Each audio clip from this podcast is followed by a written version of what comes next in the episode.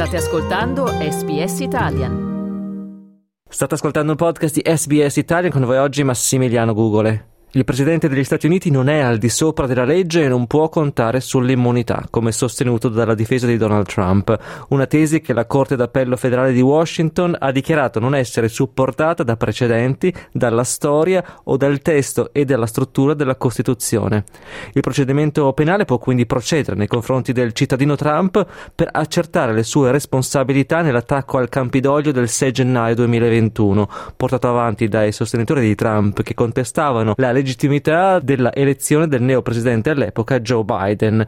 Sono molte le cause legali in cui l'ex presidente si trova coinvolto, ma finora i suoi fan gli sono rimasti fedeli, sostenendolo come il più probabile candidato repubblicano alla Casa Bianca nelle presidenziali di quest'anno.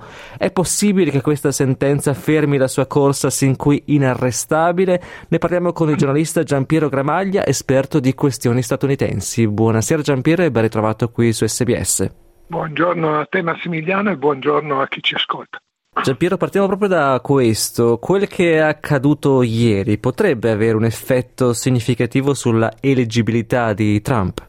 Non ancora, non ancora perché, perché la sentenza della Corte d'Appello federale è ulteriormente appellabile e Donald Trump e i suoi legali hanno già annunciato che faranno ricorso, era inevitabile, alla Corte Suprema federale degli Stati Uniti. Corte Suprema federale che già nelle prossime ore si deve occupare di Donald Trump e dei suoi problemi giudiziari su un altro fronte, quello che lo vuole non eleggibile a pubbliche cariche in base a un comma, il comma 3 di un emendamento, il quattordicesimo della Costituzione americana, perché varie cause sono state intentate in tal senso in numerosi stati dell'Unione per escludere Donald Trump dalle liste delle primarie repubblicane in funzione appunto del fatto che quel comma 3 del quattordicesimo emendamento recita che i funzionari pubblici che hanno tradito la Costituzione su cui hanno giurato non possono più ricoprire incarichi pubblici una Corte Suprema, quella del Colorado, si è già pronunciata in questo senso, eh, altre corti as- statali aspettano adesso il giudizio della Corte Suprema che inizierà l'esame del problema proprio nelle prossime ore. Da una parte si sta occupando con questa causa della eleggibilità, dall'altra si dovrà occupare delle pretese di immunità di Trump. La Corte d'Appello federale di Washington ha deciso all'unanimità e ha seguito un giudizio del Tribunale di Washington nello stesso senso, però è anche vero che la Corte d'Appello federale di Washington ha un orientamento progressista, mentre la Corte Suprema federale ha un orientamento conservatore. Proprio questo volevo chiederti, infatti, Jean-Pierre, di questi appelli alla Corte Suprema. Non è scontato il loro accoglimento, visto la composizione della Corte decisamente favorevole all'ex presidente? Io sono, come tu sai, un inguaribile ottimista e quindi penso che i giudici facciano il mestiere di giudici in funzione di quella che è la lettera della giustizia e la lettera della Costituzione. In più, l'attuale composizione della Corte Suprema Federale con sei giudici conservatori, tre dei quali scelti da Trump e solo tre giudici progressisti, eh, sembra effettivamente una corte schierata a favore di Trump. Però è anche una corte schierata per eh, molte decisioni, anche quella contestatissima sulla, sull'aborto, a favore della lettera della Costituzione. Se c'è scritto nella Costituzione vale, se non c'è scritto nella Costituzione non vale. Quindi questa tendenza conservatrice ad affidarsi alla lettera della Costituzione in questo caso potrebbe giocare contro Trump. Forse non tanto sul quattordicesimo emendamento, perché lì effettivamente per far valere che qualcuno ha tradito il proprio giuramento ci vuole forse un giudizio di un tribunale che lo condanna per averlo fatto. E qui il giudizio non c'è ancora, quanto piuttosto sull'immunità perché la pretesa di immunità a qualsiasi titolo del Presidente degli Stati Uniti, qualsiasi cosa faccia durante il proprio mandato, non trova riscontro nella Costituzione e neppure nella giurisprudenza. Certo c'è da fare in fretta perché, e questa è la tattica di Trump, di ricorso in ricorso i processi non partono e se i processi partiranno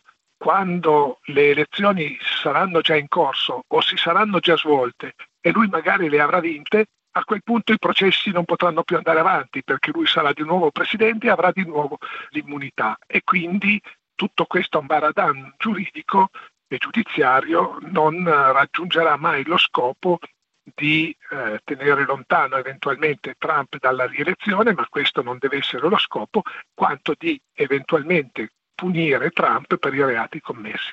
E mentre ci parliamo, in questo momento c'è caos al congresso per la legge sull'immigrazione in cui Biden si è riscoperto strenuo difensore del confine con il Messico e che introdurrebbe politiche molto severe di controllo, come Trump spingeva durante il suo mandato, ma che ora non vuole sostenere.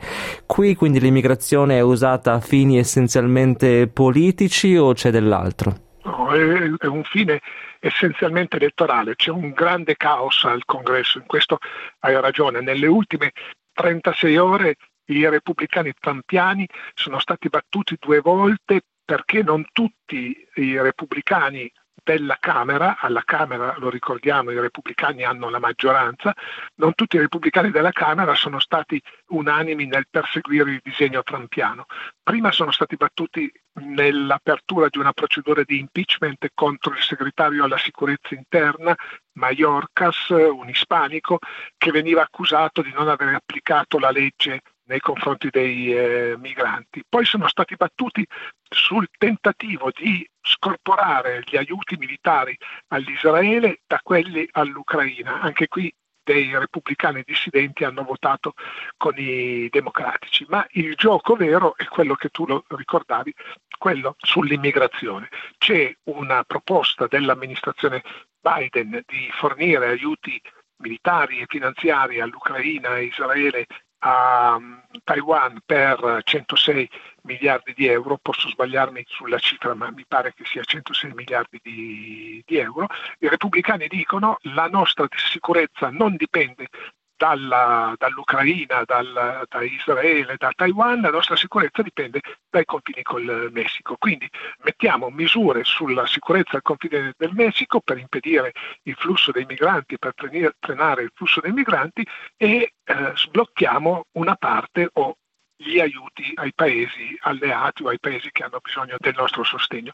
Si era raggiunto un compromesso bipartisan negoziato in Senato da repubblicani e democratici con la mediazione di una indipendente e Trump si è messo in mezzo, ha detto no, questo compromesso non va bene e bisogna adesso, dopo averla legata, scindere la questione dei migranti dalla questione degli aiuti a paesi stranieri.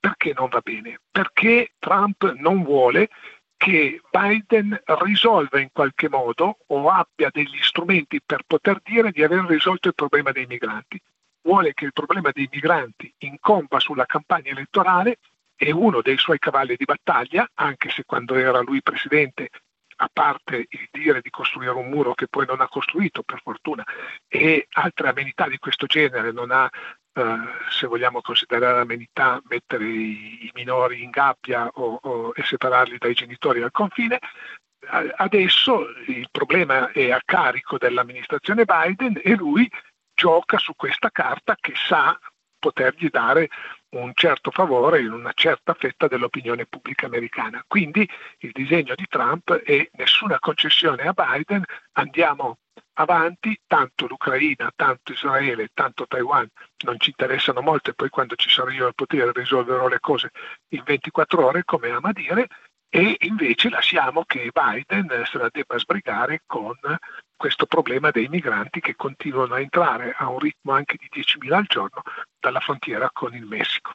Siamo in collegamento con il giornalista Giampiero Gramaglia, esperto di questioni statunitensi. In conclusione, Giampiero, diamo anche uno sguardo al Partito Democratico, in particolare al presidente Joe Biden, che nei giorni scorsi è apparso a volte confuso e non è la prima volta. Ha faticato a trovare le parole corrette nel descrivere una situazione chiave come la crisi di Gaza ed è apparso generalmente in difficoltà. Quanto siamo certi quindi che a fine anno il duello sarà con Trump da una parte e Biden Biden dall'altra. I due partiti sono convinti che queste siano davvero le migliori opzioni. Allora, facendo gesti scaramantici per conto terzi, cioè per conto di Biden e di Trump, eh, la convinzione non ce l'ha nessuno e la, soprattutto la certezza non ce l'ha nessuno che a novembre, il 5 novembre, si affrontino davvero Donald Trump e Joe Biden, perché Donald Trump non ha ancora vinto le primarie, perché Donald Trump ha vari procedimenti giudiziari, quattro lo ricordiamo, cinque con quello che va a sentenza nei prossimi giorni e che però non è un procedimento penale ma è soltanto un procedimento civile che comunque gli potrebbe costare 300 milioni di dollari che anche per lui non sono proprio bruscolini a livello di liquidità. Quindi gli elementi di incertezza ci sono. La seconda parte della tua domanda, la stragrande maggioranza, o almeno una netta maggioranza degli americani non è soddisfatta di nessuno dei due candidati. Nei sondaggi molto spesso alla domanda volete una rivincita Biden-Trump, quando c'è questa domanda nel sondaggio la maggioranza risponde no, vogliamo altri candidati, solo che questi altri candidati poi quando si va alle primarie non li votano. Nikki Haley, l'unica rivale rimasta in lizza di Donald Trump, martedì nelle primarie in Nevada che erano finte perché non assegnavano candidati, un pasticcio repubblicano per cui martedì ci sono state primarie senza delegati e giovedì ci saranno caucuses, assemblee che assegnano i delegati. Alle primarie era candidata la Haley, ai caucuses è candidato Trump, un vero pasticcio. Bene, però alle primarie in Nevada la Haley ha avuto un terzo dei voti uno dice, beh, tanti ne ha presi più di quanti ne aveva presi finora, il 34%. Beh, ma gli altri, cioè i due terzi, hanno votato che non volevano nessuno dei candidati in lizza e l'unica candidata in lizza era lei. Quindi non è senz'altro un voto brillante per la Haley. Quindi un'alternativa repubblicana a Trump per il momento non si vede. Biden nelle stesse primarie del Nevada ha preso più del 90% dei voti, conta poco perché anche lui non ha rivali e non c'è alternativa a votare il presidente, poi sono anche andati a votare in eh, pochi, però obiettivamente le condizioni di brillantezza del eh, presidente eh, non sono le migliori. Del resto, per riprendere ancora una tua battuta, Biden non sempre trova le parole giuste per esprimere i concetti che ha in mente. Trump trova sempre le parole giuste per raccontare baggianate e balle ai suoi sostenitori, quindi dalla padella alla brace non si sa bene quale sia dal punto di vista della forma fisica e dell'affidabilità la scelta migliore. Davvero grazie quindi a Giampiero Gramaglia. Giampiero, una buona serata a te e alla prossima.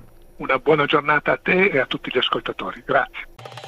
Volete ascoltare altre storie come questa? Potete trovarle su Apple Podcasts, Google Podcasts, Spotify o ovunque scarichiate i vostri podcast.